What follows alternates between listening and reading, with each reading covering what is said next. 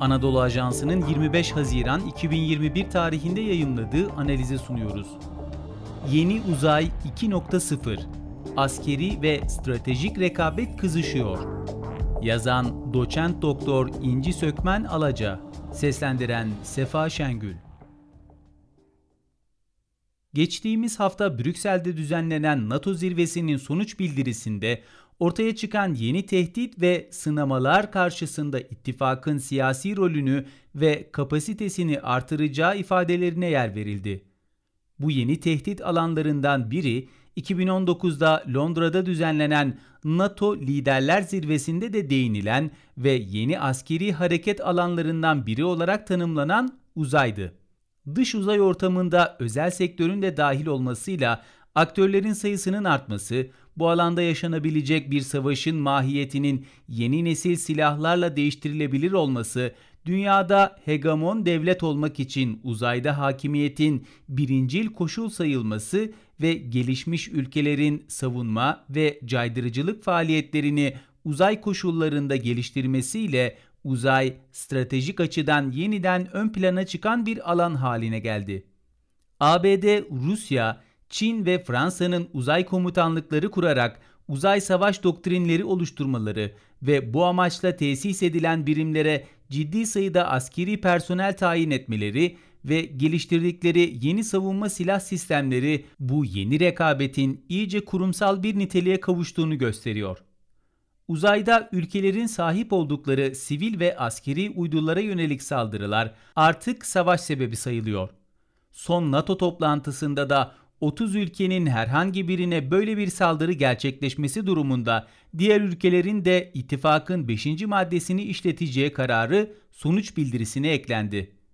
İttifakın içinde uzayla ilgili yeni bir birim oluşturulurken 2022'de kabul edilecek NATO 2030 yeni bir çağ için birliktelik vizyon belgesi kapsamında uzayın da geniş şekilde yer alacağı gösterilmiş oldu.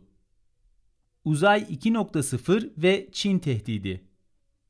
Özellikle alçak yörünge bölgesiyle dış uzay, dünyanın uydusu Ay ve diğer yakın gezegenler uzaya erişim imkanına sahip ülkeler nezdinde kendi ulusal güçlerini artırmada önemli bir stratejik alan olarak yeniden önem kazandı.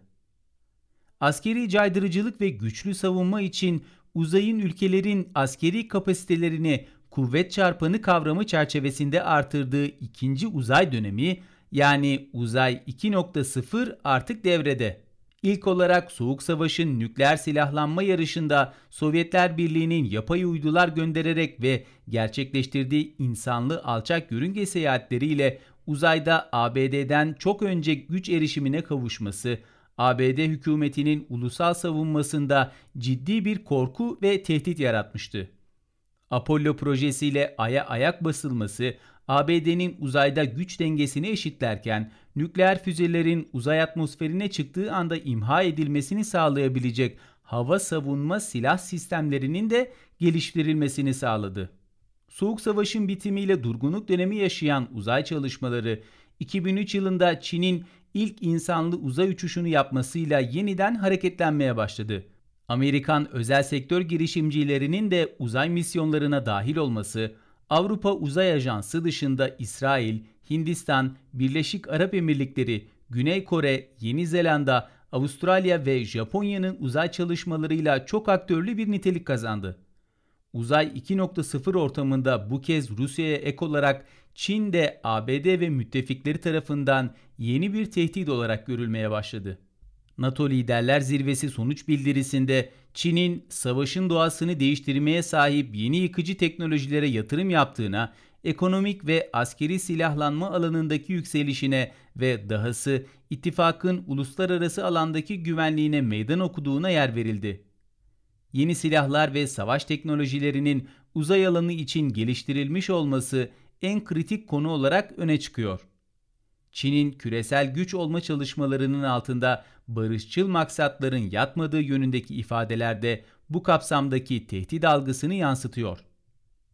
Türk Uzay Kuvvetleri Uzayda savaş gücü anlamında rakibinin gerisinde kalan Amerikan hükümeti uluslararası hukuku ön plana çıkararak rakiplerini engellemeye çalışan bir strateji izliyor. Sovyetler Birliği'nin Sputnik'i 1957'de uzaya fırlatmasıyla insanlı uzay uçuşlarının ardından 1967 yılında Dış Uzay Anlaşması imzalanmıştı. Bu stratejiye benzer bir şekilde günümüzde ABD ile 8 ülke arasında imzalanan Artemis Ay Anlaşması, Çin ve Rusya'nın bu uydu üzerindeki faaliyetlerini durdurma yönünde ilk adım olarak görülebilir. NATO'da uzayın askeri anlamda silahlanmaması için uluslararası anlaşmalara bağlı kalacağını bildirisine ekleyerek rakiplerinin askeri faaliyetlerinin karşılıksız kalmayacağını ortaya koydu. Öte yandan Çin'in bugüne kadar gönderdiği iki uzay aracının hızla düşerek dünya yüzeyinde tehdit yaratması da ABD tarafından Çin'in bu faaliyetleri karşısında dünya kamuoyunu yanına çekmek için fırsat olarak kullanılıyor. NATO bünyesi içinde çalışmalara başlayacak olan uzay birimine katkı sağlama konusunda Türk Silahlı Kuvvetleri bünyesinde de Eskişehir'de kurulması önceden planlanmış olan ve örgütlenme yapısı belirlenen Türk Uzay Kuvvetleri'nin de aktif hale getirilmesine karar verildi. Uzayda bulunan uydularımızın güvenliğini yakından takip edecek olan yeni kuvvet alanı hava kuvvetlerinden ayrı bir birim olacak. Uzaydaki yeni misyon görevlerine NATO kapsamında hazırlık yapacak Türk Uzay Kuvvetleri'nin ittifak bünyesinde geliştirilecek uzay savunma ve silah sistemleri konusunda da ordunun gelişmesine katkı sunacağı öngörülüyor.